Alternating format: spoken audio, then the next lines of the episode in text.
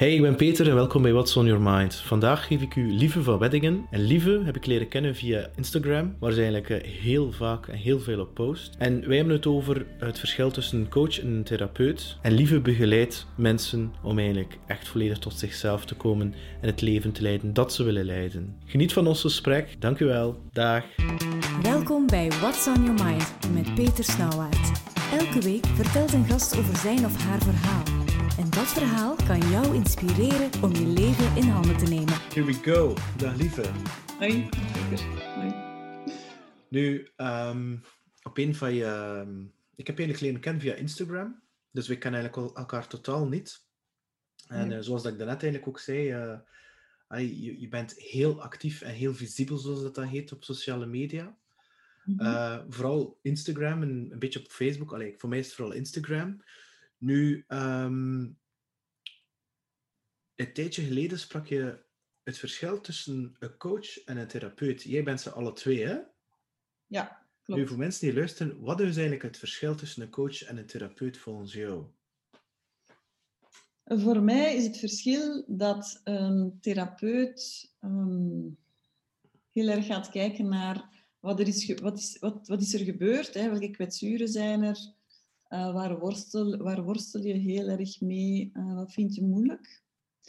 En ehm, ja, het gaat, ik, vind, ik ben gestaltherapeut en een gestaltherapeut hè, gaat sterk kijken naar waar ontstaat er een soort verstoring in het contact hè, tussen mij en jou. hm. En eh, op welke manier ehm, hou je jezelf tegen? hm. En dat, dat, kan, dat zijn storingen op kleine schaal en op grote schaal. En een coach, ehm, ja, ik begeef me wel een beetje op glad ijs, voel ik. Want eh, ja, dat is, die lijn is natuurlijk niet zo heel duidelijk. hè. Maar voor mij is een, als ik echt puur coach, en ga ik veel meer kijken, oké, wat is het wat is het probleem op dit moment hè? Mhm. en waar wil je naartoe? Ja. Dat is pretty straightforward. En ik, pro ik, ik probeer dat niet, maar ik combineer de twee. Hè. Ik, ga, ik ga kijken, ik ga naar de diepte. Hè. Ik ga Mhm. kijken, oké, van waar kom je vandaan? Hè? Wat, wat is er allemaal gebeurd? En dan ga ik kijken naar, oké, en waar wil je naartoe? En ik sta er toch, denk ik, toch wel vooral om bekend om mensen in beweging te kunnen zetten. Ja. Hè, om die move to action te kunnen doen. Hè, want je kunt uren en uren en uren en dagen en jaren praten over wat er allemaal gebeurd is in je jeugd. Maar ja, daar worden mensen niet meer zelfredzaam van, of daar gaan, worden ze niet daadkrachtiger van, wat dat we toch wel nodig hebben. En eh, het is door die move to action eh, meer en meer te gaan eh, stimuleren en dat mensen echt stapjes gaan zetten. Oké, super. Nu, daarnet vermeldde je een gevolg van je, allee, een van de intenties van jou van eh, zo visibel te willen zijn op sociale media. Is, eh, en ik, ik ben, dat zeg, ik ben dat direct, eh, ik hou ervan, van een bold statement, is dat je, ja, je hebt niet zo'n ambitie van, ik wil een paar mensen raken, zou ik het maar noemen, of bereiken, maar direct miljoenen. Hè? Ik heb dat ook, ik ga dat niet onder stoel of bank steken. En ik vind dat we dat als Bel een beetje te weinig hebben.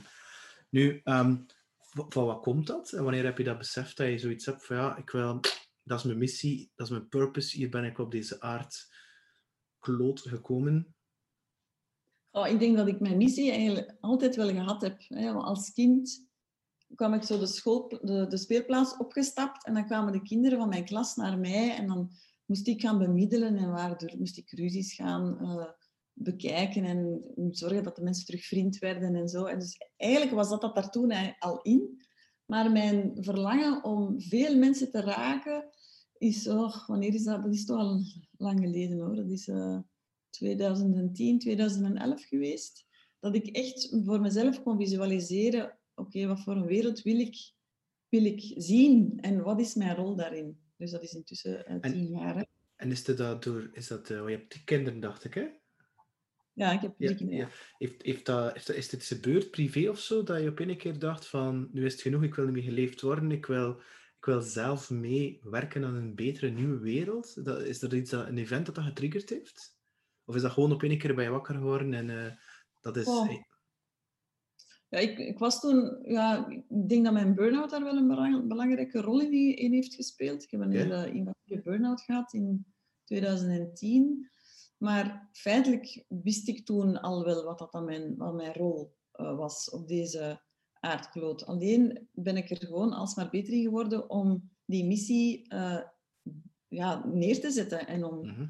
inspirerend te zijn en mensen mee te trekken in dat verhaal. En, en ja, duizend is gewoon ook niet zoveel, hè, duizend mensen. Dus ik hoop miljoenen. Ja, omdat, weet je, ze hebben zo, ik, ik vergeet altijd zo, je hebt zo mensen zo die, uh, uh, hij, die uh, hij die het volk leerde lezen en hij die dit en hij die dat, hè, of, of zij. Hè. En ja, ik zou toch wel hè, graag herinnerd worden als zij die de, de, de mensen meer bewust maakten. Zo. Ja. En nu heb, je, nu heb je een heel interessant woord gezegd, bewust. Bewustzijn. Je was er vanavond ook bezig toen je op je Instagram een soort story opnam over het gesprek dat we gingen hebben. Wat is dat eigenlijk voor jou, bewustzijn? Bewustzijn is voor mij dat je ten alle tijde gewaar bent, hè, bewust bent, mm. over wat je denkt, voelt en doet. Hè. Dus dat je, ik vergelijk het altijd met een camera die met jou meeloopt. Mm. En die camera filmt hè, mij in, in, in deze situatie. En tegelijkertijd kijk ik door de camera. Ja. Ja? En uh, hoe beter dat je daarin wordt, ja, hoe beter dat je jezelf kan observeren in wat dat je doet, denkt en voelt, uh, hoe makkelijker het wordt om, om te gaan bijsturen. Ja. Ik geef altijd de, de vergelijking met, oké, iedereen wil minder chips eten, maar als je geen twee seconden bewust bent dat je naar de keukenkast stapt en die zak chips eruit haalt, ja, no way dat je ooit dat gedrag gaat kunnen veranderen. Het gaat toch heel sterk over gedrag, hè? gedrag en denken. En dat is voor mij bewustzijn, hè? dat je jezelf door een, door een camera kan bekijken. En, en je wilt dus eigenlijk, je, deel van je missie is dat je het bewustzijn bij mensen in het algemeen wil verhogen. Ja, klopt. En dat is omdat, omdat je vindt dat er heel veel mensen eigenlijk heel onbewust door het leven gaan. Dat is eigenlijk wel een open vraag natuurlijk. Ja,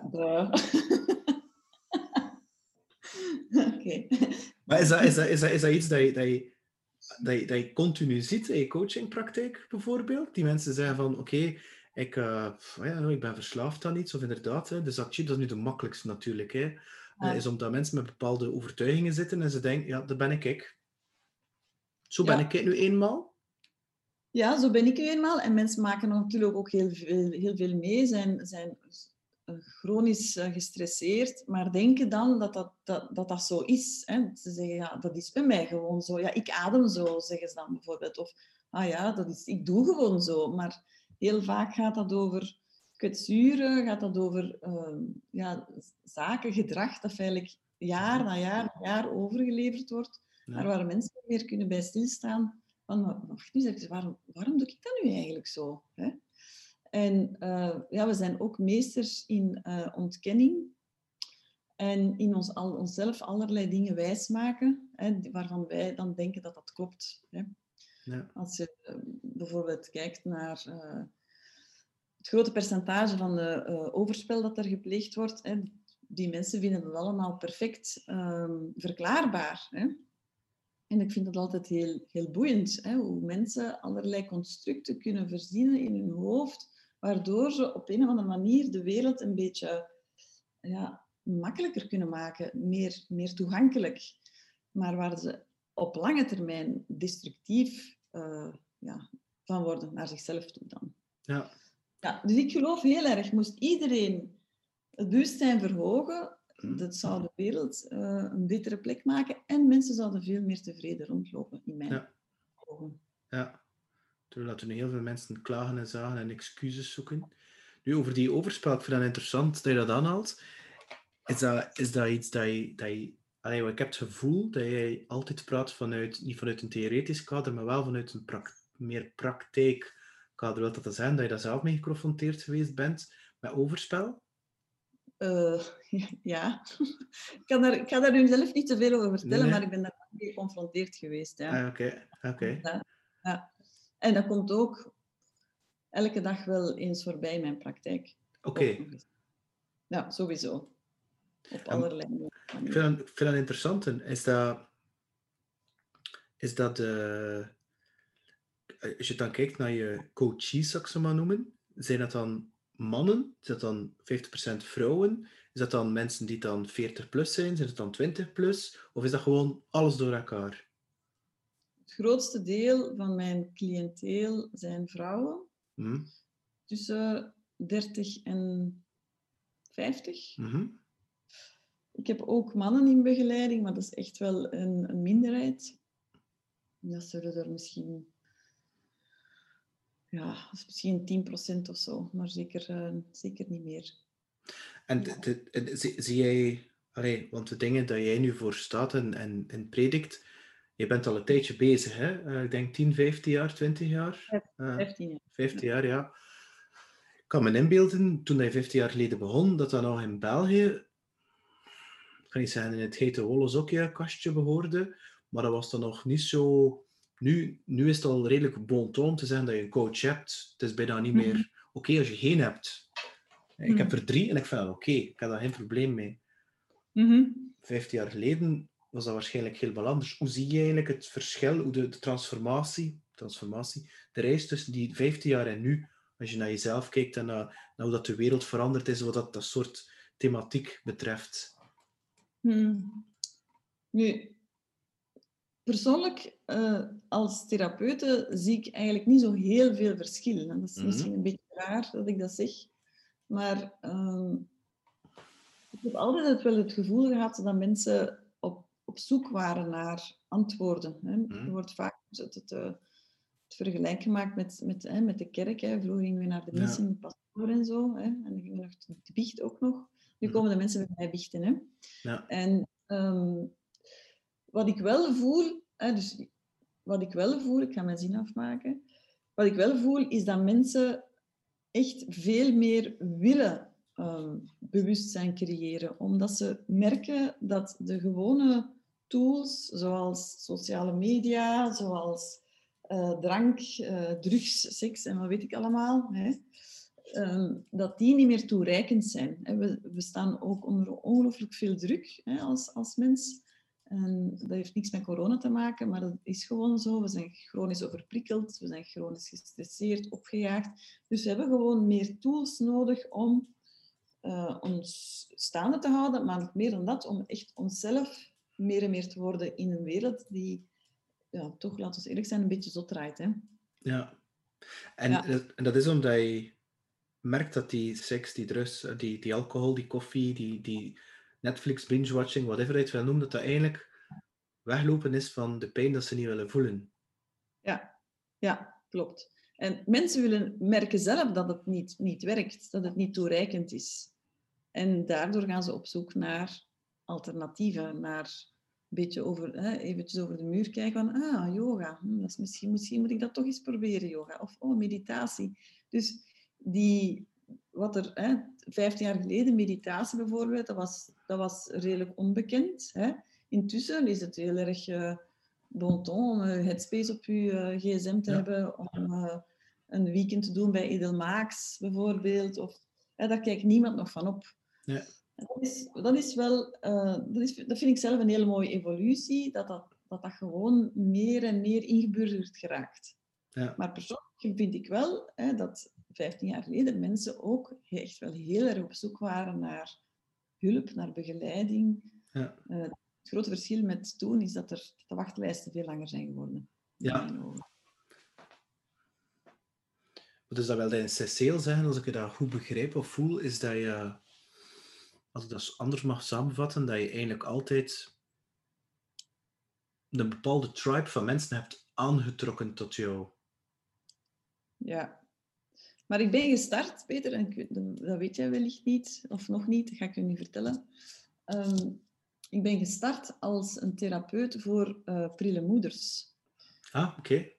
Ja, ik heb daar ook twee boeken over geschreven. En 15 jaar geleden was dat mijn niche, dat was mijn expertise. En eh, waar ging het over? Ik was zelf moeder geworden van mijn oudste, Hanna. En ik voelde van, ik was niet depressief, maar ik voelde zo van, hmm, echt gelukkig voelde ik mij toch wel niet. En ik voelde mij een beetje belazerd, omdat overal in de boeken stond dat er Mhm. een roze oog ging komen. Hè? En dan ben ik beginnen lezen, maar hier in België was er echt geen, niks te vinden daarover.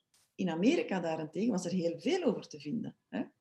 En dan dacht ik, ah, dat is het. Ik ga, daar, ik ga mij daarop toespitsen. En dat is, dat is toen, ja, moet ik het zeggen? Allee, daar ben ik echt in, in Vlaanderen bekend voor geworden, door geworden. En er zijn boeken over geschreven en zo, en opleidingen georganiseerd. En, en doordat dat zo'n specifieke niche was en omdat er een heel groot gat was in de markt, ja, heb ik eh, vanaf het begin een grote toestroom gehad. Ja, op die manier.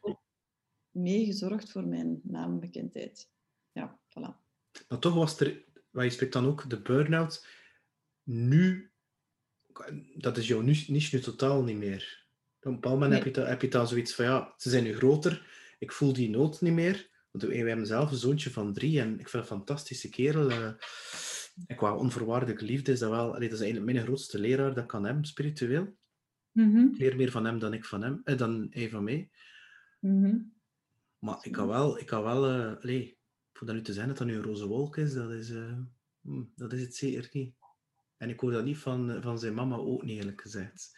Dus uh, in tegendeel. Ik weet niet, dat is misschien een beetje taboe of hoeft te babbelen, maar vandaag was er iemand op kantoor die zei, een mama, ik, mm -hmm. heel, ik zie heel graag mijn kinderen, maar als ik dan thuis ben na een uur, mag ze nu in bed steken, hè, want, want anders heb ik geen avond meer. Ja. Dat is zoiets dat men niet per toegeeft, en zeker niet als vrouw. Nee, klopt. Daar zit ook een heel groot taboe op. Uh, ik geloof ook dat geloof ook dat vrouwen misschien liever ook geen kinderen zouden gehad hebben, als ze daar eerlijk over zijn. Enfin, ik denk dat er heel veel taboes rond, rond waren. Ik denk wel dat dat intussen veel beter is. Want waarom ben ik daarmee gestopt? Ja, omdat ik, ik ben een pionier, ik, ik hou van innoveren. Hmm. En vijf jaar geleden is, dat, is, dat, is die boodschap opgepikt en, en zijn anderen het werk voor mij beginnen doen. En dan voelde ik voor mezelf, oké, mijn taak zit erop en het is tijd voor iets anders. Maar ik vind het nog altijd een heel interessant onderwerp, dat wel. Maar niet, niet meer voor mij. Is mijn, ja, ik heb gedaan wat ik moest doen, ik heb het in de wereld gezet, het is opgepikt. Mensen zijn ermee gaan lopen en hebben het, dragen het nu uit en dat is prima voor mij. Ja, en word je er soms nog over gevraagd? Of is dat iets dat... Want ik moet eerlijk zijn, dat is iets dat ik totaal niet wist.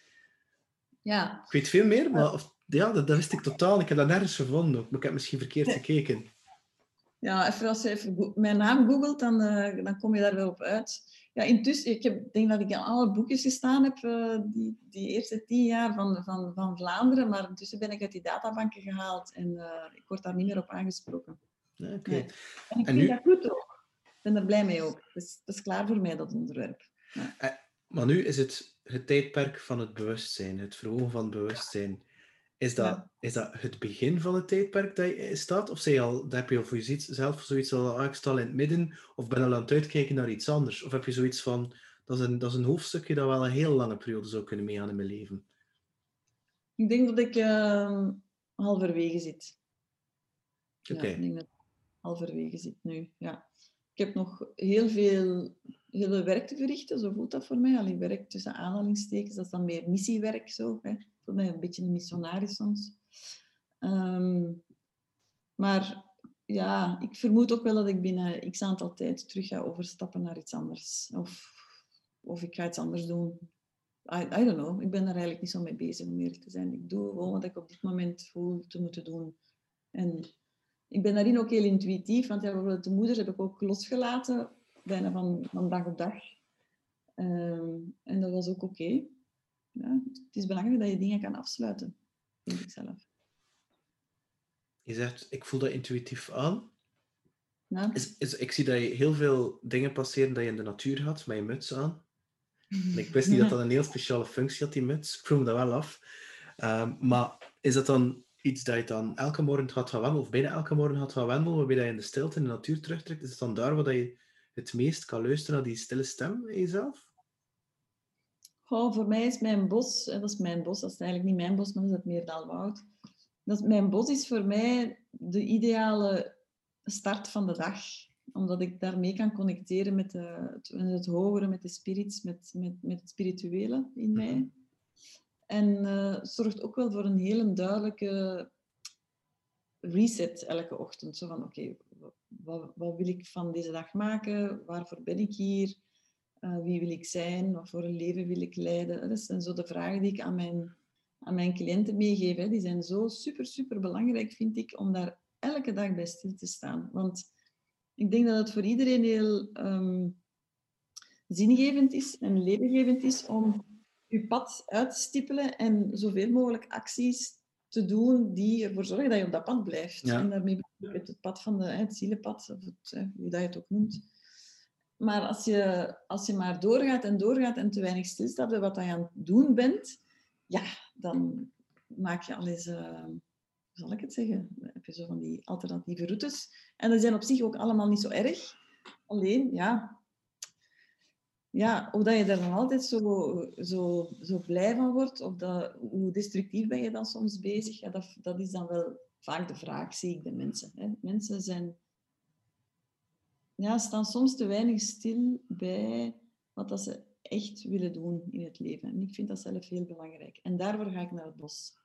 Ja, maar ik, ik heb hetzelfde, omdat uh, ik vind dat heel veel mensen geleefd worden en een beetje verdoofd zijn. En is dat omdat, ik ben nu 45 en is dat omdat, ik weet het niet, omdat je op je 25ste daar niet mee bezig bent? Alhoewel, dat is aan het veranderen hoor, want ik ken toch mensen van 23, 24 die daar wel mee bezig zijn. Maar als je zo, ik weet niet, 35 plus 40 wordt, dan heb je toch al heel veel dingen gezien. Hè? Projectjes noem ik dat dan. Wat dat bij veel koppels verkeerd gaat. Hè? Ze leren elkaar mm kennen, ze zijn verliefd, ze gaan toch gaan mm -hmm. samenwonen, ze gaan toch misschien een huisje kopen of een huis. Ze zijn bezig met hun carrière, met titels, met dingen te verzamelen. Uh, en uh, dan komt het eerste kind of het tweede kind. En dan is het project, dan moeten ze misschien onder een tuinhuis gaan schilderen.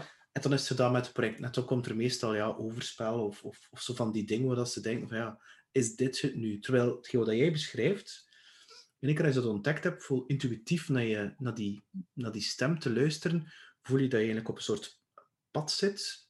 Ja, zou ik het maar noemen. En dan, wat je aligned actie kan ondernemen en dat je eigenlijk die positieve energie dat je voelt en dat je voelt van oké, dit is het pad, maar je, voelt, je ziet niet 300 kilometer verder, je ziet gewoon, weet het niet, 100 meter verder of zo. En het is jouw ding voor te zorgen van hoe dat je meegaat daarin. En ik vind dat je, de, de, zeggen, het ticket, de return dat je daarvoor krijgt, vind ik, is dat je veel lichter leeft. Mm Ja, dat klopt ook. En, en ik zeg dat klopt ook omdat ik zie dat heel veel mensen heel angstig in het leven staan.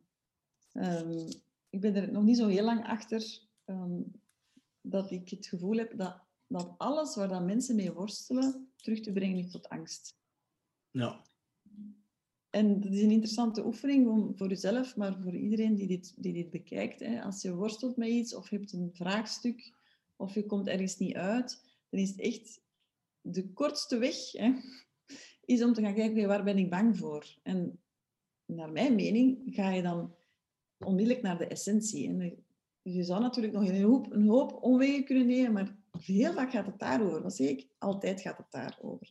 En angst, ja, dat weet jij ook, dat is heel belemmerend, uh, remt af. Mensen houden zich in, durven niet en, en blijven zo in dat, in dat kleine hokje uh, rond, ronddraaien in cirkeltjes. En, ja, worden dan in essentie... Het gaat mij niet over gelukkig worden, want daar... Nee, nee, nee. zijn maar momenten, maar zo'n tevreden, uh, tevreden leven, leven in, in, in, in vreugde en overvloed, ja, dan is het toch wel belangrijk om meer te gaan leven vanuit liefde dan vanuit angst ja. in mijn ogen. Ja, en eigenlijk ook vertrouwen op, uh, moet je zeggen, dat het goed komt en dat je, als je luistert naar die stem, dat je weet dat je erop vertrouwt, kom in orde, whatever dat er is, misschien is het de les. Um, en dat het, ja, ja, ik weet het niet, misschien is het omdat, ik heb dat zelf meegemaakt, als de dokter zegt, er nog drie maanden te leven, party is over. Terwijl mijn zoon van zes maanden naast mij zat. Ja, combinatie met mijn neef die dan zelfmoord pleegde verleden jaar. Dat was voor mij mhm. veel mensen dat moment dat ze gaan, als ik stop, hé, en ik, ik, bij mij was dat het omgekeerde fuck it. Nu is het all the way en we nemen alles wat we kunnen en we trekken ons niks meer aan van gelijk wie, welke opinie. En we bereid zijn om alles te verliezen. Hè? Mm. Alles. Alles. Alles. Ja. Relaties, kinderen, vrienden, werk, alles. All the way. Mm. Omdat je weet, het komt goed. Misschien is dat je pad niet, heel wat je zat. Misschien was dat verkeerde. Ja. Ja, alles komt altijd goed, zeg ik. En dat is eigenlijk ook wel zo vind ik. Wat dat, dat dan ook is. Want ja, mensen hebben daar dan een bepaald beeld van, maar dat, is, dat is natuurlijk ook, zijn ook allemaal constructies in het hoofd. Um, mensen zijn gewoon heel erg bang. mensen zijn eigenlijk bang om te leven, zie ik. En ik vind een van mijn favoriete quotes is toch wel: het leven dient om geleefd te worden. Ja. Hè, het leven dat moet niet perfect lopen, dat, dat, dat hoeft geen uitgestippeld pad te zijn, maar durf het leven aan te gaan zoals het zich aandient. Hè, in plaats van vanuit angst te kijken. Oei, oei en oei, oei. Dus ja, ga, ga gewoon en stap, zet je stapjes. En ik geloof ook heel erg dat mensen dat ook allemaal kunnen dragen en kunnen, kunnen verwerken of daardoor kunnen helen. Of, ja, ik, ben, ik ben echt wel een strong believer van, de, van het potentieel van, van de mens. Om Ja. te zijn. Maar ik denk ook dat dat komt omdat eh, dat er ergens in ons westers, ehm, hoe zou ik het noemen, ehm, overtuiging, dat wij denken dat pijn dat dat iets slechts is, dat we daar moeten van weglopen. Terwijl dat nu net een portaal is van groei. Dat er eigenlijk niks verkeerd mee is, dat dat part of, part of the game is. Het is niet de bedoeling dat je heel tijd pijn hebt, hè? Mhm. Nee. nee, dat is waar. En tegelijkertijd, ja, ik weet niet wie dat, dat zegt, maar ehm, eh, lijden stopt ook van, op het moment dat we het niet meer aanzien als lijden. Vind ik eigenlijk ook wel een hele interessante. Hè. Ik zeg ook soms, iets, is, iets wordt maar pas een probleem als je er een probleem van maakt. Hè. Dus Ja. als we lijden blijven bekijken als lijden, dan, wordt, dan blijft dat ook lijden. Maar als we het kunnen bekijken als zijn, oké, wat, wat gebeurt er nu? Ehm, ja, welke opportuniteit eh, dient er zich aan? Eh, welk, welke groeikant ehm, zie ik hierin? Ja, dan wordt dat ook al een pak lichter, hè, wat jij daarnet zei. Dan wordt het een pak lichter om, om daarmee om te gaan. Ja. Make sense? Het zou wel zijn, volledig. Nu, ehm, uit, uit een aantal van je posts blijkt ook, verleden weekend dacht ik het zelfs, dat jij een boek aan het schrijven bent. Klopt. Wanneer wil je dat boek uit hebben? Het wordt eh de laatste gepubliceerd september 2021. Oké. En wat je al verteld over wat dat gaat? Maar je doet dat zo heel geheimzinnig over. Ja, het is een eh, roman. Ah, het is een roman. Ja, het is een roman. Oké. Eh, ja, het is een roman en het gaat over Sarah. En Sarah is een, eh, een vrouw die ehm, na een aantal jaar huwelijk eh, erop uitkomt dat haar eh, man een ehm, heel groot geheim met zich meedraagt. En het, het, is een, een, het is het verhaal van Sarah die doorheen wat dat ze meemaakt, ehm, ja, zichzelf opnieuw uitvindt. Oké. Dus ik, ja, voilà, punt. En, maar ik, ja, ik hoop dat ik het iets vroeger klaar krijg eigenlijk. Ik zou het graag klaar hebben tegen de zomer. Ja, dat is mijn plan. Het gaat eigenlijk heel vlot te schrijven, dus ik heb eh, komend weekend nog een schrijfweekend en ik vermoed dat dat dan mijn eerste draft naar de uitgever gaat. Als je je oplader tenminste mee hebt. ja, als ik een oplader mee heb. Daar ga ik geen twee keer voor hebben. Ja, ja. Vind- ik vind het echt ongelooflijk grappig hoe hij dat dan beschrijft. Zo. Je zit dat dan aan de zee, hij zit en maakt net een foto op Instagram. Ik heb mijn lader niet meer. Wat ga ik doen? Blijven of niet? En dat is zo, ik denk, oh my god. Dan terug naar Leuven, enfin, Coté Leuven. Vermoed ik, Ja. je woont daar in, het- in het Leuvense, dacht ik, hè? Ja. Ja, ja. En, Ja. eh, en ehm, ja, dat is, eh, ik, vond dat, ik dat echt ja, hilarisch. Eh, nu, ja. de, ik vermoed en dat dat boek wel therapeutisch voor jou is, dat schrijven. Of ben je gewoon van nature uit een schrijver, ster? Ja, ik ben een schrijfster. Ja. Ik vermoed ook dat ik... Ik zou graag ooit de overstap maken naar vo- voltijds auteur zijn. Oké. Ik heb nog heel veel in mijn hoofd dat ik wil in een boek gieten. Eh, is dat therapeutisch, dat schrijven? Eh, ja, dat is zeker therapeutisch. Ja. Het is ook wel een pittig boek. Eh, maar het gaat er voor mij vooral om dat, het, dat, dat er een verhaal verteld wordt dat voor veel vrouwen, mannen, ehm helend kan zijn. Hè. Mhm. Ik denk dat heel veel mensen hele moeilijke dingen meemaken en hele pijnlijke dingen, hè, waar dat je echt van het gevoel hebt dat, ehm, dat de grond onder je voeten wegschuift. Mhm. En ehm, ik heb dat zelf ook al een aantal keer meegemaakt. Ik zie dat bij cliënten. En wat ik heel erg zie, is hoe ongelooflijk krachtig mensen daarop kunnen reageren. En wat ik ook zie, is dat, uh, moet ik het zeggen, dat dat een keuze is. En dat is een beetje een bouwde uitspraak. Hm? Omdat, uh, ja, want dan zou, zou je kunnen denken, ja, maar ja, als ik dat niet kan, eh, als ik dat niet gekund heb, was dat dan mijn eigen fout? Nee, dat was niet uw eigen fout, dat is ook niet je schuld. Maar ik geloof wel heel erg dat we dat kunnen leren. Ja. En dat is ook het, het verhaal in het boek. Hè. Wat maakt dat iemand kan rechtstaan na de bodem geraakt te hebben? En wat is er allemaal voor nodig? En, en hoe kan iemand echt uit, de stof, uit het stof herrijzen zo? En ik vind het heel, heel belangrijk om dat boek geschreven te hebben, omdat ik... Uh, ja, hoe moet ik het zeggen? Omdat ik... Eerst omdat ik het goed kan uitleggen, hoe dat, dat juist in elkaar zit. Ik denk dat dat wel heel belangrijk is. Oké.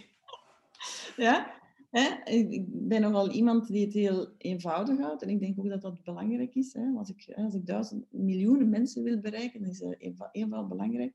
Maar ook vind ik het belangrijk om dat boek geschreven te hebben, omdat ik geloof dat mensen er gaan keihard kracht uitputten. Dat geloof ik echt. Maar er bestaat in België niet zoiets. Hè?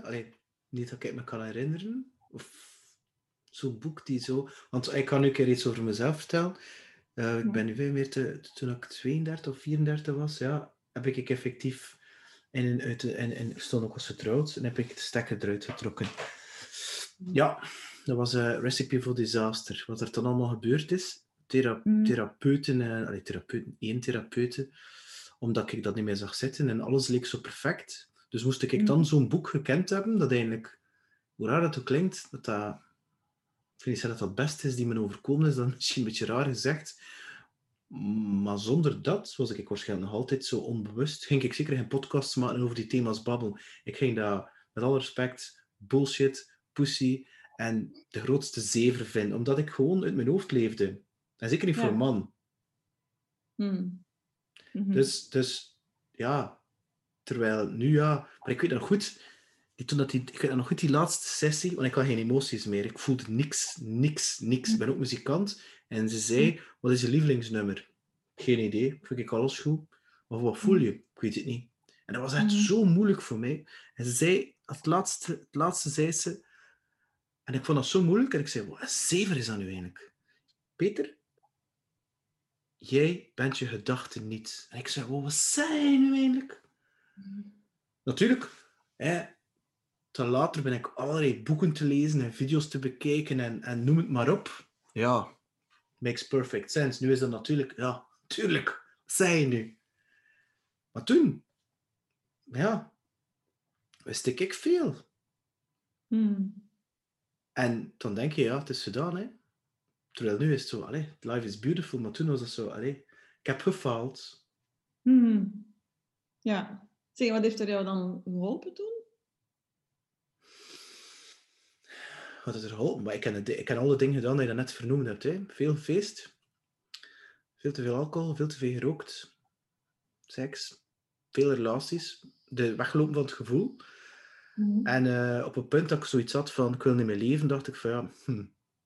En ik was ooit naar een concert geweest van Robbie Williams en er zat een psychologe therapeut naast mij die schijn was. En ik dacht, ja, ik hou niet van die theoretische dingen. Ik hou niet van mensen die ik hou van iemand die dat meegemaakt heeft en die in de, de shit gestaan heeft. Ik heb daar respect mm. voor. Dan denk ik, mm. en zij had dat, zij vertelde daarover en dat was echt zo kwetsbaar en authentiek. En toen heb ik haar mm. gebeld, ik zie het niet meer zitten. En toen ben ik geweest en dan heb ik dat jaar gedaan.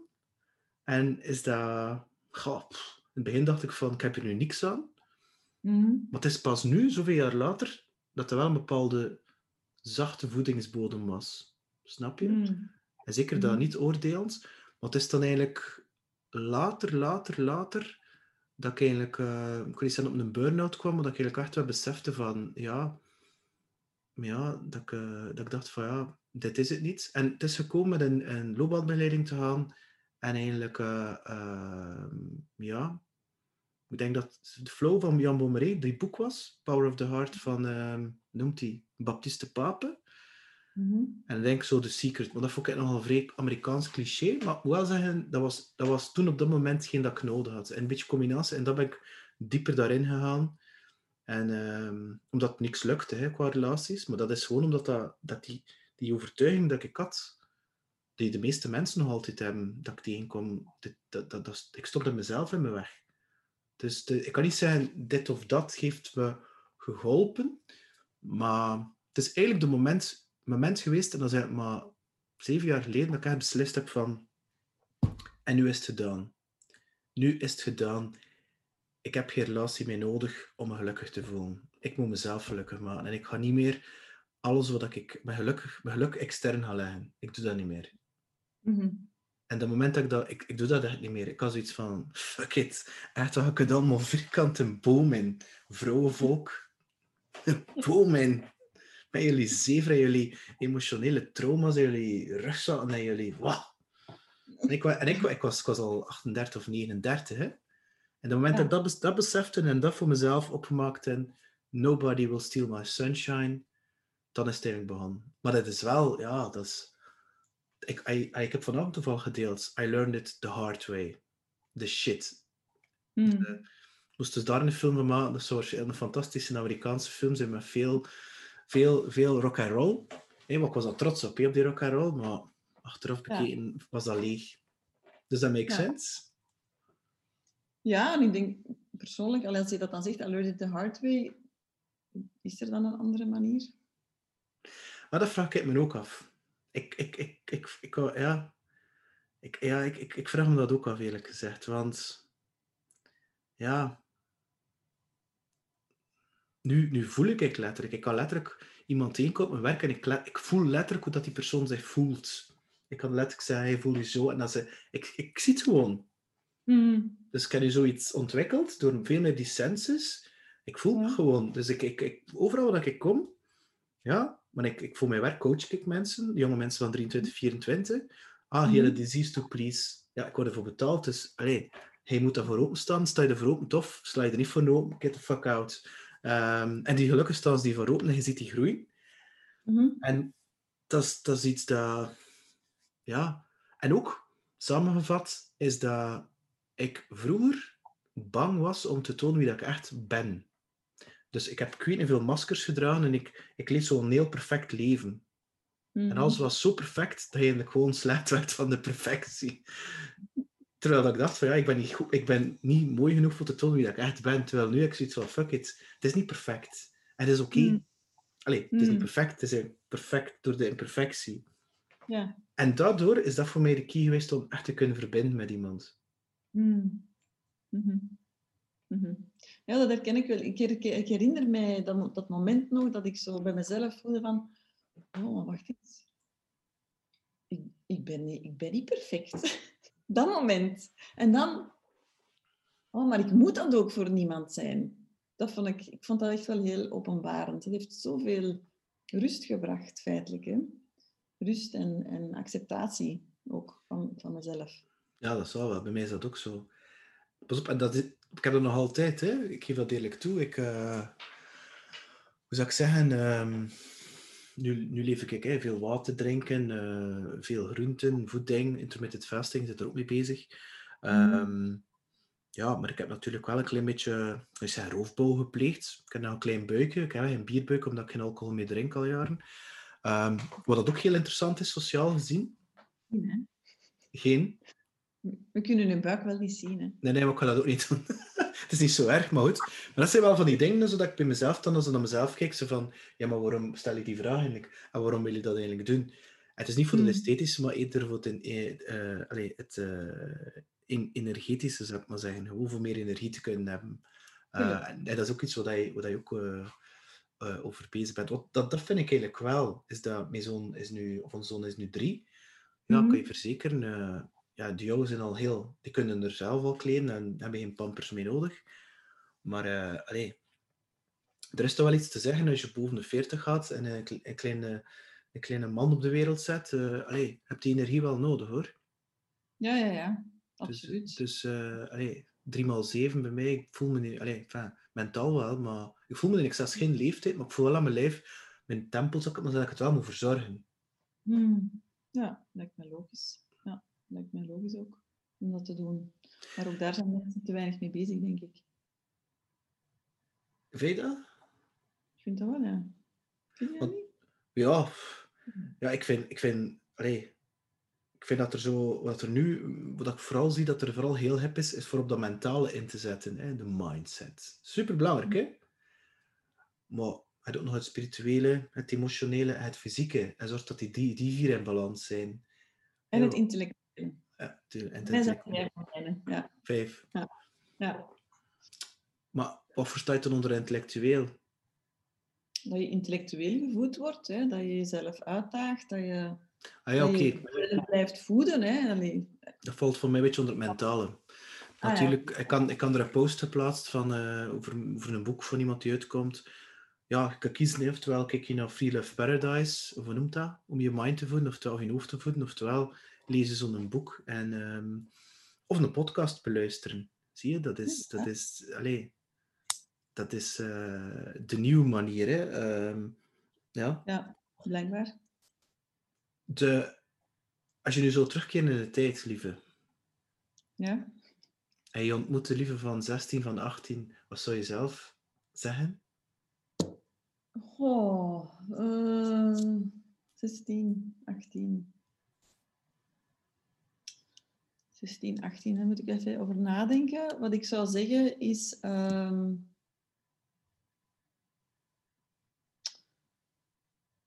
wat dat je ook doet, besef dat je graag gezien wordt. Dat zou ik zeggen. Denk ik. Omdat je nu over graag gezien babbelt. Ik zag er op een van je post over onvoorwaardelijke liefde. Ja. En er reageerde, de- er reageerde daar, ik denk, een man op. Dat bestaat niet. ja Allee, dat was zoiets dat ik heel vluchtig gezien heb. Ja. Wat vind je daar zelf van? Hmm. Ja, wat vind ik er zelf van? Ik vind het interessant dat je dat thema aanhaalt, want ja, eh, ik denk dat er over niks zoveel geschreven wordt als over de liefde. Mhm. Mhm. Onvoorwaardelijke relaties, daar geloof ik niet in, maar onvoorwaardelijke liefde, daar geloof ik wel in. Denk ik. En is dat dan, onvoorwa- is dat dan onvoorwaardelijke liefde bijvoorbeeld naar je kinderen, maar niet naar een partner? Of maakt dat niet uit voor jou? Maakt ze niet uit. Ik, ik denk zelfs niet dat het, dat het voor iedereen zo is dat kinderen onvoorwaardelijk graag gezien worden. Voor Mhm. sommige mensen zal dat zo zijn, maar voor andere mensen is dat zeker niet zo. Maar ja, wat is dat, hè? onvoorwaardelijke liefde? Wil dat dan zeggen dat, dat iemand gelijk maar wat kan doen? Nee, Ja, dat is het, hè. Daar gaat het eigenlijk niet over. Maar voor mij betekent onvoorwaardelijke liefde dat ik, dat ik altijd zal open blijven staan om te luisteren wat er speelt bij de ander. Zo. Ja, dat ik niet vanuit oordeel kijk naar Ja. iemand, maar vanuit liefde kijk naar iemand. Dat is voor mij onvoorwaardelijke liefde. En, Maar dat, wil, maar dat wil niet zeggen dat je dat voor je eigen grenzen laat overschrijden. Hè? Omdat die gedrag, of zij of zij gedrag vertoont, die eigenlijk voor jou grensoverschrijdend is. Hè? Nee, nee, nee, totaal niet. Nee, het is daarom dat ik zeg, onvoorwaardelijke relaties, dat bestaat niet volgens mij. Dat, volgens mij is het zelfs heel destructief. Om in een relatie zomaar wat eh, of alles toe te staan. Of, ja, er zijn ook... Mensen komen soms aan mij en zeggen, ja lief, ik zou dat toch moeten kunnen. Of ik zou dat toch moeten kunnen toestaan. Of ik zou dat toch moeten kunnen oké vinden. En ja, gestalt is daar eigenlijk redelijk eh, straightforward in. Ja, ofwel kan je het, ofwel kan je het niet. Klaar. En en daar hoeven geen uitgebreide filosofieën rond, rond eh, bedacht te worden.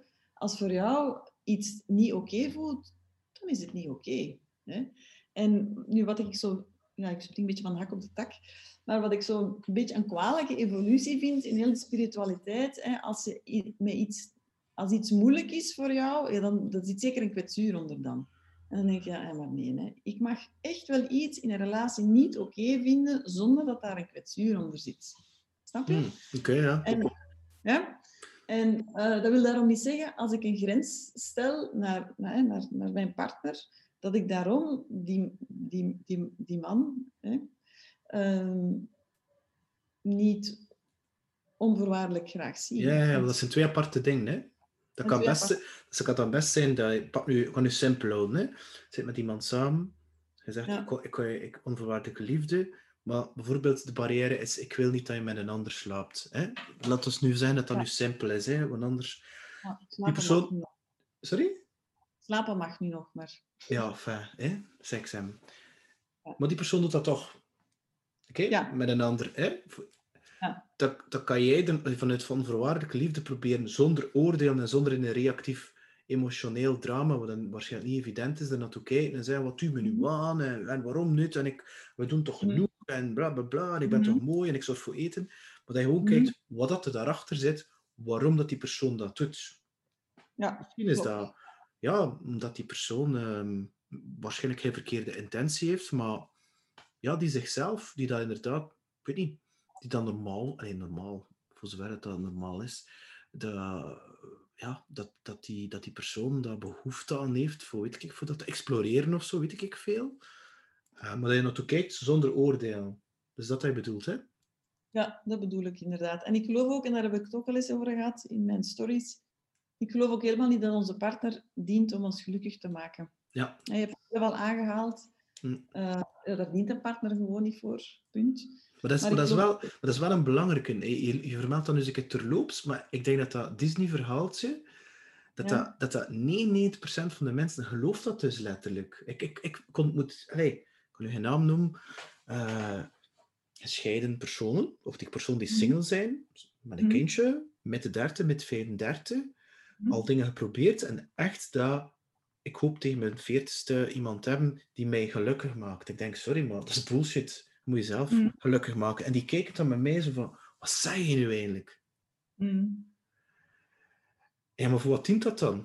Maar ik zeg, zolang dat je denkt dat geluk in een andere persoon... Ik ben ervan overtuigd zelfs dat als je zo denkt dat, dat die persoon je de eerste jaar, verliefdheid, weken, maanden, dat dat je waarschijnlijk goed gaat laten voelen, maar dat de dingen die je dan aantrekkelijk vindt, zelfs binnen drie, vier jaar, Hm. dat je dat ongelukkig gaat maken. Of, dat je dan, of dan de vraag is van, ja, maar binnen vijf jaar ben ik die persoon dan beu. Ja, Allee, dat- maar dat komt omdat je natuurlijk weer dat extern legt. Dus ja, je vermeldt dat nu zomaar, maar ik denk dat dat een heel, een heel belangrijke is, om dat anders te Ja. bekijken. Iedereen doet wat hij wil, hè, maar... Ja, ja, ja. ja, want uiteindelijk creëer daar daarin ook heel veel ver- verwachtingen naar je partner toe. En hoeveel, hoeveel druk krijgt iemand niet zich? Allee, stel dat ik mijn partner zou verantwoordelijk stellen voor mijn geluk. Ehm, ja, bonne chance, zou ik dan denken zo. Maar wat ik wel geloof, is dat onze relaties dienen om ons bewust te maken. En, Ja. en dan komen we in het spiritueel, eh, Ja. het spiritueel partnership terecht. En daar geloof ik wel heel erg in. En als we, als we meer vanuit, die, vanuit dat gedachtegoed kunnen relaties aangaan met elkaar, dan wordt het... Ik vind het, dat het dan heel eenvoudig wordt, eigenlijk. Want wat, als onze partner iets doet en dat triggert ons, dan hebben we eigenlijk naar binnen te gaan en te gaan voelen, oké, wat maakt nu dat mij dit triggert? In Mhm. plaats van te zeggen, ja, maar jij moet dit en jij moet dat. Hè? Je moet altijd denken aan Esther Perel, en ik weet Ja, niet dat je haar Ik kent. ken hè. natuurlijk, hè, natuurlijk. Ja. Die zei, de relatietherapeut eh, met miljoenen en met mi- miljoenen volgers en wat weet ik allemaal. Ja, ze zegt, als koppels bij mij binnenkomen in de praktijk, ik heb nog nooit een koppel gehad die zei, een man of een vrouw die zei, ik kom voor mezelf. Nee, het is altijd de man of de vrouw die moet veranderen, die iets verkeerd doet, die ik weet niet wat allemaal doet.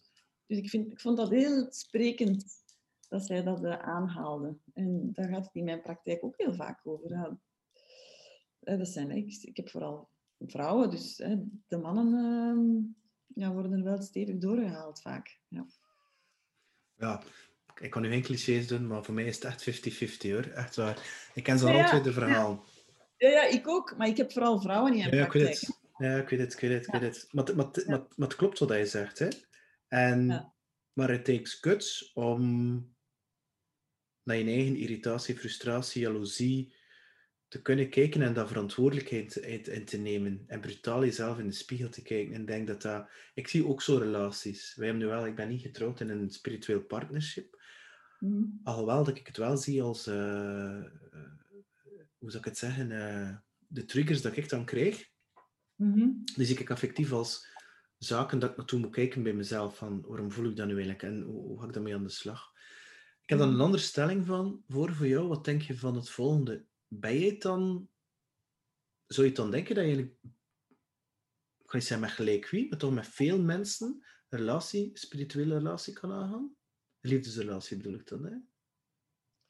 Ja, dat zei een van mijn docenten in de therapieopleiding. Die zei ooit, in theorie kan je met iedereen een relatie hebben. Ja. Ik vond dat een heel interessante stelling. Ja, theoretisch gezien denk ik dat wel. Ja. Ja, maar ja, ik denk dat aantrekking is natuurlijk een heel belangrijk aspect. Ook, daar moeten we niet, flauw over doen. Um, dat is één dingetje. En ik denk ook dat het belangrijk is, je moet dat willen gewoon. Want als, vanaf, dat, uh, vanaf dat de wil tot de relatie er niet, niet is, ja, dan, dan, dan, dan, dan, gaat dat ook niet meer. Hè? En uh, vaak is de liefde, zorgt de liefde tot, tot wil, tot relatie. Mm -hmm. Dus uh, om jouw stelling, ja, ik, theoretisch gezien denk ik wel dat dat kan. Maar ik zie ook tegelijkertijd wel een hoop obstakels die, die dat uh, heel moeilijk kunnen maken. En is, is dat voor jou het spiritueel partnership voor jou dan nu jouw nieuwe manier van naar liefde kijken? Dat dat voor jou de, nog niet zijn de enige, maar dat dat, is het dan voor jou makkelijker om in een relatie te staan? Voor mij wel, ja. ja. Maar, maar en Wat? kan je dat samenwonen of heeft dat daar niks mee te maken? Dat is... Uh, want als ik het dan de boeken lees van Jan Heurts bijvoorbeeld, bij hem is dat letterlijk fysiek gescheiden zijn. Hè? En Esther, ja. Perel, Esther Perel zegt dat eigenlijk ook een beetje. Hè? Als de aantrekking weg is, hè, als de desire weg is, en de ja. veiligheid is er, dan is het misschien interessant om apart te gaan en ik je partner vanuit een andere hoek te kunnen bekijken. Ja, nu, nu uh, ja, ik, woon, ik, woon niet, ik woon niet samen. Ik heb eigenlijk lang gezegd dat ik niet wil samenwonen. Ik, mijn relatie is ook heel pril, dus op dit moment is het helemaal niet aan de orde. Maar moest ik ooit terug gaan samenwonen, dan, uh, dan, zou ik, dan, ja, dan wil ik echt een plek voor mezelf. Ja, ja, ja. Dus ik wil een bed voor mezelf. Dat is ook al een groot taboe. Um, ik wil een plek voor mezelf en, en ik weet dat, dat, dat mijn lief daar ook zo over denkt. En, en ik denk dat veel mensen nog altijd het idee hebben dat je bij een relatie alles samen moet doen en dat dat heel erg confluent is. Terwijl ik heel sterk ge, uh, bezig ben met, met differentiatie. Van, bij gestalt zeggen we, ik vind dat een hele, hele mooie uitspraak. Uh, ik, word meer, ik word meer ik naarmate jij meer jij wordt. En ik geloof dat, dat daar de essentie in zit van, van een relatie die leven geeft, die voeding geeft, die, die zin geeft, die ja, die, die mensen helpt ontwikkelen. Het gaat er niet over dat, dat we hetzelfde moeten zijn of dat we, of dat we moet ik het zeggen, um, dat we samensmelten. Het is door als de ene meer die identiteit kan ontwikkelen, dan, dat helpt dan ook voor de ander om die identiteit te ontwikkelen. Maar dat is de, de oefening vaak, hè, Peter, van wat is van mij en wat is van de ander. En feit dan de stelling, want ik vind, dat, ik vind ze zelf een beetje zever, hè? we moeten aan de relatie werken. Ik vind eerder werk aan jezelf, dan gaat de relatie beter worden. Ja. Ja, we moeten ja. aan de relatie werken, maar wat is dat dan? Werk aan jezelf. Het is niet omdat je dan een keer naar de cinema gaat of een keer uh, op een draaimolen zit dat de relatie beter gaat worden. Nee, het is naar jezelf kijken. Naar jezelf kijken, wat wil ik? Wat triggert me? En durf ik dat uitspreken? En hoe ga je in die verbinding gaan staan? Zonder te gaan oordelen. Mm -hmm. Ja. Nochtans is het soms wel handig, denk ik, om te gaan kijken wat heeft de relatie nodig. En daar heb je dan allebei een, uh, een, een, een, stuk verantwoordelijkheid in. Voor mij is een relatie wel zo een, een derde in het spel. Snap je? En de relatie nodig is dan bijvoorbeeld, er is te weinig tijd voor elkaar. Of er is geen verdieping genoeg. Wat, wat, wat wil je dan zeggen? Of wat, misschien heeft de relatie nodig dat we dat we wat afstand nemen. Of misschien heeft de relatie nodig dat er meer wordt ingezet op verbinding. Of misschien heeft de relatie nodig dat er, ik weet niet, dat er eens goed ruzie gemaakt wordt. Of, I don't know. Hè. Maar mensen zijn sterk gericht op zichzelf. Hè. Wat heb ik nodig? Hè? Ja, ik heb dat nodig, ik heb dat nodig, ik heb dat nodig. Hè. En maar kan je... Allee, ik denk dat het een heel zinvolle oefening is hè, om daarvan afstand te nemen van wat heb ik nodig, hè, want dat is eigenlijk ook kinderlijk. Hè, dus vanuit de kwetsuur vaak. En te gaan kijken, oké, overkoepelend, wat heeft onze relatie eigenlijk nodig? En soms is dat iets anders dan wat je zelf nodig hebt. Is de, dat is misschien een beetje te pril en te raar om te vragen, maar wat ik me dan, want dat intrigeert me enorm, die spirituele relaties. Dat is iets dat me enorm, ik heb dat eerst leren kennen via Jan Heurs, zoals ik zei, en dat is iets dat me, dat ik denk van ja, ik denk dat daar wel ergens het ticket ligt, maar tegelijkertijd heeft hij ook wel toe dat dat ook voor heel veel, ja, kan je zeggen, pijn of lessen of, of whatever zorgt. Dat is, uh, um, maar hoe weet jij dan dat die persoon nog ik ga dat nu een keer clichématig zijn, dat je nog een stuk van je leven wil meedelen, kan het zo zeggen. Hmm. Hoe weet ik dat? Ja, is omdat je zegt, ja, ik voel dat. Hoe weet ik dat? Ja, ik weet dat eigenlijk niet, hè? Ah ja, wat is dat? Ja? dat vind ik, vind eerlijk antwoord. Ik weet dat, ik denk dat niemand dat weet. Maar we willen dat graag. Hè? We willen graag dat het voor eeuwig en altijd is en tot de dood ons scheidt. Maar... Nee, nee, maar bedoel dat niet. Maar bedoel, bedoel gewoon dat die persoon nu, ik kan niet over de rest van je leven, dat gaat er niet over. Maar bedoel, dat, dat, dat nu zegt van, oké, ja, dat is voor mij, die relatie is, ik wil niet zeggen goed, maar ja, omdat dat volgens mij, ja, spirituele relatie stel ik het me wel, ja, heel die codependency, die snijdt wel door, hè. Mm -hmm. Ja, snijdt door, ja. Dus dat, dat, dat, is, dat is een heel andere manier van, van te kijken naar dingen. Want ik denk dat je zelfs in, in zo'n situaties continu spiegelt aan elkaar zelfs. Dat je elkaar continu zegt van... Ik denk dat misschien... Of zie ik dat verkeerd? Je lacht er nee, nee, dat klopt. Ja, dat, ja, dat zijn niet, ook niet de meest makkelijke relaties, hè, die spirituele relaties. Ja, dat, uh, dat stelde me nog voor, ja. Ik vind dat ja. Is dat niet makkelijker voor alleen te blijven? Want ik denk dat ik waarschijnlijk alleen ga blijven. Ik denk dat... Vind je dat makkelijk? Ja. Ik heb natuurlijk nog een zoon die jong is. Hè, en ik denk dat er daar veel... En dat dat ook taboe is. Hè. Ik denk dat vaak het, het emotionele knuffelen en al de toestanden en affectie, dat dat verschuift van de partner naar het kind, stiekem. Ja, dat is ook zo. Ja. Dat, dat, dat is ook in uh, onderzoek ook wel uh, bewezen. Hè? Dat, uh, er wordt met kind heel veel geknuffeld en daardoor valt het seksuele leven op zijn gat. En uh, terwijl dat toch ook een hele belangrijke factor is in, in relaties, vind ik zelf. Um, maar ja, inderdaad, bij zo'n spirituele relaties, je, spiegelt elkaar, maar je stelt ook vol continu van die lastige vragen. Maar oké, welk effect heeft dat dan op jou? En wat heb, wat heb je nodig? En wat ben je nu aan het doen? Wat ben je nu eigenlijk aan het doen? um, ja, maar voor mij, voor mij werkt dat ik wil eigenlijk niks anders meer.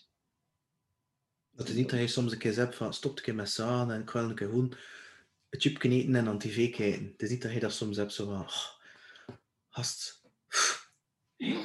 Nee, ik heb geen tv zelfs. Nee, maar goed, ben het, ik weet, ik ben, het ridiculiseren. Hè? Nee, eigenlijk niet. Maar dat zit zo bij mij ingebakken, Peter. Ik ben daar al zo lang mee bezig. Dat, is, dat maakt deel uit van mijn identiteit. En uh, ik, kan, kan ook een, ik ben ook een enorme losbol. Hè. Ik kan ook helemaal uit, uit, uit, uit, uit mijn dak gaan op allerlei mogelijke manieren. Maar ja, als puntje bij paaltje komt, ben ik toch wel heel bewust bezig met, met, met de mensen waar, waarmee ik samenleef of waarmee ik omga. Dat is alleszins mijn intentie. Hè. Ik ben daar zeker niet perfect in natuurlijk. Hè. Ja. U, je hebt dan net het woord identiteit, maar ik ga daar nu nog niks over vragen, want dat kwam vanavond ook naar boven. Um, wat er, de vraag die bij mij spontaan opkomt, is door heel die transformatie die je eigenlijk continu doormaakt, zal ik het maar zeggen. Want dat, dat, zo voelt het bij mij wel aan. Hmm. Ja. Jouw vriendenkring, die verandert dan continu? Want dat, dat, dat, allee, bij mij is dat wel zo geweest dat dat... Ik, ik, vind, ik vind het raar dat mensen zeggen, ah, ja, oké, maar dat is, we zijn al 30 jaar vrienden. Ik ken dat niet. Spijt me, ik ken dat niet. Ik kan er niet aan doen. Ik ken dat niet. Nu, ik moet zeggen, mijn vrienden zijn wel echt een stabiele factor in mijn leven. Ja, ik heb wel al super, veel, super vaak verhuisd. Uh, mijn relationele leven is ook uh, onverwacht um, turbulenter dan ik zelf gewenst had. Maar mijn vrienden gaan wel al lang mee. Ja. En natuurlijk zijn er ook nieuwe vrienden. Hè. Er is een, een toestroom, hè. Dat, is, dat, dat voel ik wel, hè, dat er nieuwe vrienden bijkomen. Maar ik ben zelf heel, heel selectief geworden in mijn vrienden. Wie deed Ja. En ik denk dat dat mijn grootste... Ik denk dat dat de grootste aanpassing is, hè, doorheen al die transformaties. Dat ik gewoon... Ik besteed eigenlijk geen tijd meer aan mensen waarvan ik voel...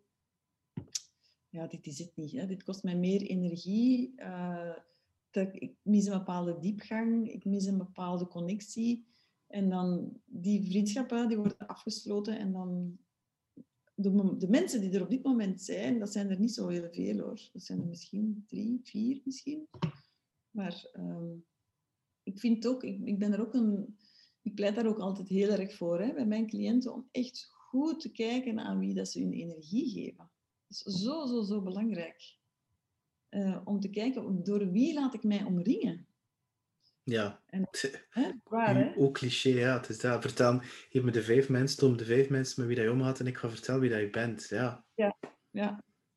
ja, ja. En dat is inderdaad een cliché, maar het is wel, het is wel heel erg waar. Het is heel erg waar en daar kunnen we in kiezen. En uh, mensen vergeten soms dat ze kunnen kiezen. We kunnen eigenlijk zoveel kiezen in ons leven en toch doen we het te weinig. En door juist te kiezen, hè, we, kunnen we het leven heel makkelijk maken. Ik hou van simpel, heb ik al gezegd. Dus keep it simpel. Dat is weer die angst, hè? Dat is weer de cirkel is rond, hè? Dat is weer die angst, hè? Waarom willen mensen niet veranderen of niet kiezen? Dat is dat, is dat bang zijn van, hè? Ja, om alleen achter te blijven vooral. Ja. Ja, of wat gaan de mensen denken? Ehm, ja, ja, het is, maar het is ook, kiezen is ook zichtbaar worden. Hè? Kiezen is zichtbaar worden, grenzen stellen, dat is zichtbaar worden. Eh, ehm, en mensen worden niet zo heel graag zichtbaar. Hè? Want als je zichtbaar wordt, dan kun je afgeknald worden. Maar door, hè, door meer en meer te kiezen en, en echt vanuit een diep voelen die je, je leven vorm te geven, ja, ik, ik, denk, ik denk dat, het, dat dat wel een belangrijke sleutel is naar, voor een leven in, in vreugde en overvloed, persoonlijk. Ja, ik ben er ook van overtuigd. Ja, stop met je energie te steken in dingen die... die, die, die, die energie zuigen, hè? Tuurlijk, wat is daar het nut van zelfs? Ja, of, of mensen die zo heel hard uh, slachtofferrol op zich nemen, wat dat voor mij ook energiezuiger zijn. Hè. Ja. Ehm, ja. ja. Of, of, mensen die verliefd zijn op drama. Dat ik denk, hoe, heb je nu weer, hoe, hoe heb je dat nu weer aangetrokken? Ja, zo mensen boven de 40, dat ik denk, weer een relatie erbij. En denk, allee, hoe, hoe, hoe kom je dat nu? Hoe kom je... Ja, ja, dat overvalt mij. ja. Ja. Ik heb, nou, trek het aan. Ik kies er toch een stuk ook voor. Hè. Um, Onbewust wel vaak, hè? Ja, we zijn hier weer rond. Het is, het is dat bewustzijn, hè? Ah, ja, ja. ja. In, in van de story van vanavond schreef je identiteit. Ja. Dat, dat is iets dat... Goh, ik ben daar eigenlijk niet minder en in wel tegelijkertijd veel mee bezig, maar ik heb voor mezelf wel eigenlijk... Ik speel, tuurlijk speel ik een rol. Hè. Ik ben een papa, ik, ik, werk voor een bedrijf, ik heb een bepaalde rol. Ik ben een man, hè, dat is toch zover je de rol kan noemen. Ik ben een muzikant, et cetera. Ehm, mhm. Maar voor de rest is het bij mij wel zo dat qua identiteit... Ja, vanaf van dit jaar is er podcast erbij gekomen. Uh, uh, hij is een influencer, zou ik het maar noemen. Hè, kwestie van... Nu, jij babbelt over identiteit. Ja, voor mij is dat ik ben. En voor de rest denk ik zoiets van, ik laat dat eigenlijk een beetje open. Mhm. Maar jij sprak vanavond zo van, ja, identiteit. Ik heb heel hard aan mezelf gewerkt. Hè, dus ik, heb, mhm. ik heb geen problemen om vrij te babbelen. Hè. Ik heb sollicitaties. Als mij vraagt, omdat ik heel goed weet wie dat ik ben. En wie dat mijn identiteit is. Wat bedoel je dat dan exact mee? Ik bedoel daarmee dat je weet waar je voor staat en wat er voor jou belangrijk is. Nou, okay, wie, wie, dat je bent. Het is moeilijk om je leven vorm te geven als je niet weet wie dat je bent. En wat je daar straks vertelde, van, eh, als, als je therapeut of je psycholoog vroeg aan jou, ja, welke, wel, wat is je lievelingsnummer? En dat is nu een heel klein voorbeeld eigenlijk. Hè? Maar ik hoor dat heel vaak van mensen van, lieve, wat vind ik fijn? Ik zou bijvoorbeeld niet weten wat ik fijn vind. Hè? Maar, dat is, hè? maar dat is, ik zie als mensen meer bewust worden van wat, dat ze, wat dat ze van zichzelf, hè? maar ook van wat dat ze belangrijk vinden, welke waarden ze willen uitdragen, wat de missie is, hè, heel, heel dat plaatje zo, ja, dat die identiteit ook terug opgebouwd wordt en dat mensen ook meer uit één stuk gaan bestaan. En, Ja. Hè? En want als ik dat zo zie, zo ook, ook in mijn eigen proces, hè, als ik zo 16, 15, zo, dat is alsof ik uit duizend stukken bestond. En daar een stuk, en daar een stuk, en ginder nog, en daar verder weg nog iets anders. Hè. En ik zie als mensen meer en meer aan zichzelf werken en bewuster worden, en ah ja, oké, zo zit dat in elkaar. Dat ze meer uit één stuk gaan bestaan. En er zijn ook heel veel spreekwoorden rond. Hè. Het is een vrouw uit één stuk, of een man uit één stuk, of die kan goed bij haar stuk blijven, of hè, zo van die dingen allemaal. Dus ik geloof wel dat, we, dat daar mensen onbewust wel naar op zoek zijn. Zo, hoe kan ik uit één stuk worden? En als we uit één stuk bestaan, kunnen we ook vol zijn van onszelf. Hè? Dat is ook al zo'n groot uh, taboe. Hè? Uh, mogen we vol zijn van onszelf? Ik kreeg ooit de, de, de commentaar op uh, Instagram, maar je bent wel vol van jezelf. ja. ja, moet ik dan zijn leeg van mezelf? Ja, dat is een beetje raar, hè? Dus ja, dus, ja, dus als we vol zijn van onszelf en onze identiteit, die uiteraard veranderlijk is, hè, mm -hmm. um, ja, als, als we echt uit één stuk bestaan, ik geloof dat, dat mensen daar echt rust in vinden. Ja, maar dat is, als ik dan naar mezelf kijk, was dat, um, dat is heel simpel. Hè? En ik leg dat niemand voor, uh, dat is mijn eigen verantwoordelijkheid, dat ik me dat laten wijsmaken heb. Maar dat is gewoon omdat ik zo lang in mijn hoofd geleefd heb, zijnde, ah, um, dat, is het, dat is de doelstelling, dat is het resultaat, dit moet ik halen eh, om gelukkig te zijn, op alle gebieden. Mm -hmm. En um, de moment, het ogenblik, en het heeft tijd gekost om daar zelfs openlijk over te babbelen, het, het moment dat ik beseft heb van, hè, en dat, dat klinkt echt zo cliché, luister naar je buik en naar je gut feeling, intuïtie, luister naar je hart. Mm. En nu voor mij is dat heel simpel wat ik wil. Ik weet, ik weet dat trekt, ik voel dat trekt. Dat is voor mij, dat is niet voor mij. Ja, dat is voor mij, dat is niet voor mij. Ik kan dat niet ontkennen. Mm -hmm. Mijn vrouw is dat heel instrumentaal. Die werkt alleen maar op haar, alleen, alleen toch vaak veel meer op haar gevoel dan, mm -hmm. dan, dan, dan ik. En ene keer is dat simpel, maar als dat allemaal uit je hoofd komt. Ik, de, de, vorige pod, de vorige gastenpodcast, ja, die man, ja, met de 40, ja, mijn hoofd dat stopt niet met malen. Die gedachten, die gedachten. En terwijl ik denk van ja, ja gast, mediteert of doe iets in die praktijk. Neem mm -hmm. rust, neem afstand. Zorg dat je in je lijf vast zit, dat die mind-body connectie, dat het mm -hmm. is. En dat die antwoorden worden zo duidelijk voor je. Moet je daar niet over nadenken? Want je kunt dat dan niet vinden. Mm -hmm. Ja, dat ik, ja, I agree. Maar heel veel mensen hebben geen contact met hun lichaam, hè, Peter. Nee? Ja, dus... En dat, en dat word je echt bewust zelfs. Als ik nu een stuk chocola eet, voel ik dat bewust zo. Oh, junk. Mm Dat voel ik direct zo in mijn Oh nee. Dat is... Nee, nee. Terwijl vroeger, ik was me daar eens niet van bewust. Mm -hmm. Mm -hmm. Nu, ja.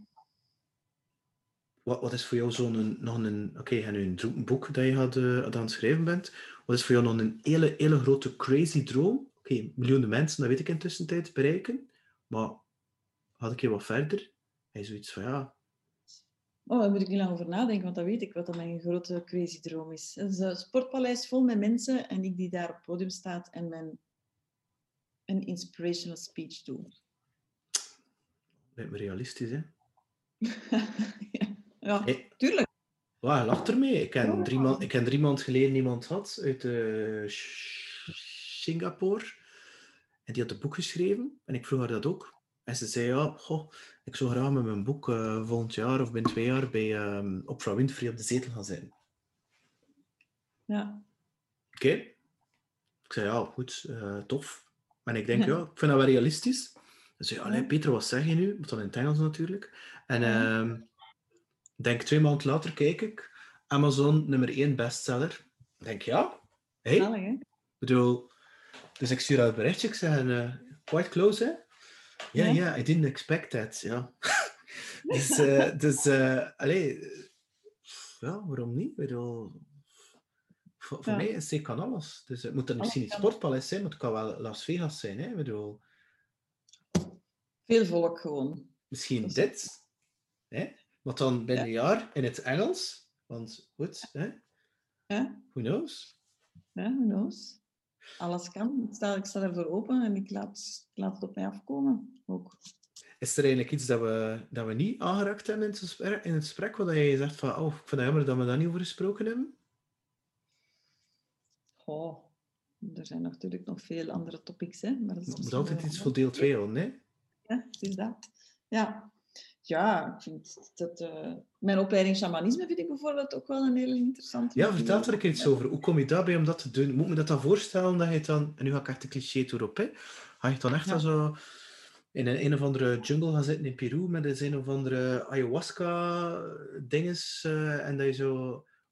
Of in een zweethut of zo'n ding. Hoe moet me dat weer voorstellen? Dat weet je wel, hè. Dat weet je het wel. En, en ehm, Maar hoe kom je daarbij? hoe kom je daarbij om dat te volgen? Ja, via, via, via, via. En ik ben altijd heel erg eh, geboeid geweest door eh, het leven na de dood. Mhm. En door de spirits. Hè. Ik heb altijd Ja. een ja, eh, connectie gehad daarmee. En ik wou daar eigenlijk meer over, over weten. Ik wou echt weten wie dan mijn gidsen waren en mijn Mhm. kermengelen en hoe dat, dat allemaal in elkaar zit. Hè? Hoe, hè? De, het, hè? de ziel, hoe zit dat juist? Hè? Is er een ziel? Is er geen ziel? Dus het, was, het is vooral uit, uit, uit eigen, het eigen interesse. En ik vind het ook ja, ik vind het ongelooflijk boeiend. Ik geloof ook heel erg in reïncarnatie bijvoorbeeld. Mhm. En dat komt daar eigenlijk allemaal in terug, hè, in die opleiding. En soms, ja, soms voel ik wel bij cliënten, ook al, ja, ook al ben, ik, allee, ben ik wel heel ervaren, soms voel ik toch dat er iets op iemand plakt precies waar ik niet aan kan. En dat Ah, ja. dan door die healings te kunnen vastpakken dan. Ja. Ja, zo vorige levensentiteiten en zo, daar kun je nog uren en uren en uren therapie rond doen, maar ja, dat is dan toch die energie die daar ophangt eigenlijk. Hè? Yes. En, ja. en dat kan dan door zo'n healing wel sneller wegge- weggehaald worden of, of geheeld worden. Is dat, is dat een training in België? Ja. Ja. En, eh, zijn, in België zijn er twee, in Vlaanderen zijn er twee grote centra, Anamkara in Veerle-Laagdal en The Key of Life in eh, Gerardsbergen. Allen daarheen. Oké. Ja. En wat is dat Ja. dan? Is dat dan een jaartraject of zo? Ja, dat een voorstellen? Ja, ja, trekt, ja. Ah, cool. Cool. Voilà, dus dat was één topic hè, dat we, dat we Ja, hebben. ja, ja. Er is nog voor voor, eh, voor deel 2. Hè. Ik, eh, ik wil je alleszins heel hard bedanken, lieve, want het is een, eh, een heel speciaal en toch wel intensief en diep gesprek geweest, dat we heel veel dingen hebben nageraakt en voor jou echt te tonen wie dat je bent. Ja, heel graag gedaan. Ik vond het heel fijn en eh, moet ik het zeggen? Ja, inzichtelijk ook wel voor mezelf. Zo. Ik heb toch wel wat moeten nadenken over een aantal zaken. En, eh, dus dankjewel voor de boeiende vragen ook. Dus ra- het, wel- maar dat was flow. Omdat eh, ik wist dat dat sowieso ging komen. Ja. Ik keek, eh, ik keek wel enorm uit naar je boek, dat wel. Ik geef dat eerlijk toe. Ja? Ja, ja, ja. Wordt een eh, knaller. ja. ja, maar daar gaat je zeker nog veel over horen op mijn Instagram en op Facebook en zo. Dus je gaat het niet kunnen missen. Kijk eens aan. Ik ben benieuwd. The best is yet to come. Lieve, ik wens je het allerbeste toe. En eh, ja, tot binnenkort of zo. Hè. Bye bye. Peter hier, dankjewel voor het luisteren naar opnieuw een boeiende aflevering van What's on Your Mind van een boeiende gast. Laat me vooral weten wat je ervan vindt en subscribe via peersgrow.com. Dankjewel, bye!